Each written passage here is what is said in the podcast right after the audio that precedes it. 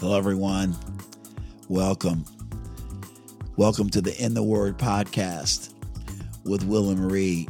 I'm your host, Will, today, and we are excited to jump into episode 154 on Noble Bereans. What made these guys more noble than their counterparts just one city over in Thessalonica? What made them more noble? What what gave them that distinction?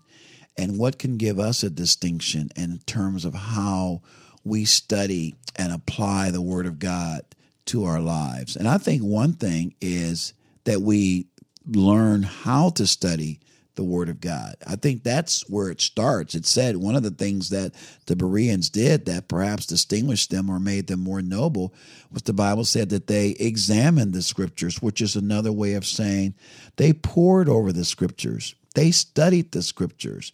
They they evaluated uh, the Scriptures. That that word examine carries with it a a type of forensic analysis, the, the way a crime lab uh, would would go after uh, solving uh, a, a, capital crime that was committed, and they would apply a uh, they would they would apply their techniques of of uh, of investigation and examination to determine what happened and to try to sort of re-engineer the uh, situation or recreate the uh, crime scene to get a, a, handle on what happened. They might even look at what might have been the motive of of the perpetrator and what might what might be the uh, the, the weapons that were or weapon that was used. And and that this kind of forensic analysis is what is what I believe this word, uh, when you look at the root, uh, the, the, etymology of the word examine, what it's what it's referring to, and I think we should bring that same attitude, that same diligence, which is what the word Paul uses in 2 Timothy 2:15 when he talks about studying uh, depending on the translation, you might see be diligent. The New American Standard re- renders to study uh, and, and I think the the point there is that this is not a casual cursory reading. This is not a let's scan this, let's glance over this. You know, let's let's do the uh, the, the short version of it. This this is not this is not what what the writer is referring to here in Acts, and it certainly wasn't uh, the counsel that Paul was giving young Timothy over in 2 Timothy 2.15. The key is, is that effort is involved. There, there has to be intentional, purposeful effort, diligence to want to learn the Word of God. We're not going to learn it through osmosis. You're not going to learn it by just showing up at church on Sundays or even uh, occasionally attending midweek service.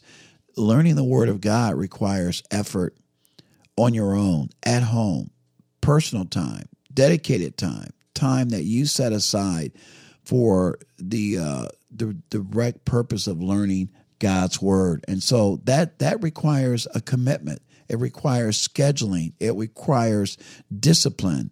And and that's what I believe distinguished the Bereans from those saints over in Thessalonica. You know, they all they all heard the same word.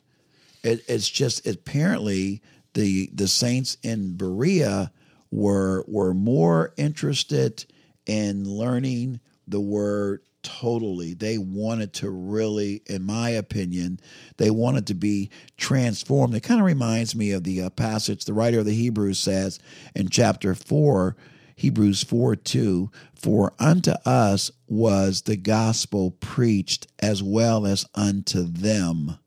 But the word preached did not profit them, not being mixed with faith in them that heard it. I think sometimes we hear the word. We might even read the word at home or at church or wherever. But if it's it it's it doesn't do us any good. It it doesn't provide any growth for us if we're not mixing it, if we're not combining it by the Spirit of the Lord with the faith that God gives us to believe it, to apply it, it will do us no good. Perhaps the saints at Thessalonica were hearing the word of God, but not receiving it eagerly. Maybe they weren't receiving it with excitement and energy to to want to to live this and want to hear this. Maybe their their approach was like some of ours, casual and and mundane, and it's just kind of rote and ritual. We go to church, we listen to the word, we read the word, we hear the preacher or teachers, and and we we it it goes in one ear and out the other. It doesn't connect. It's not resonating inside of us, and and that's what the word needs to do in us for us to grow. We can't take a casual you know, also ran attitude toward the word. If if we operate with a spirit of mediocrity and, and a spirit of complacency, we're not going to grow. We're not going to become noble minded. We're not going to become spiritually mature. We have to take the attitude, Lord, I want to be like you. I want to be changed. I want to be transformed. I want to be better. I want to be pleasing in your sight, both in word and thought and in, in, in deed.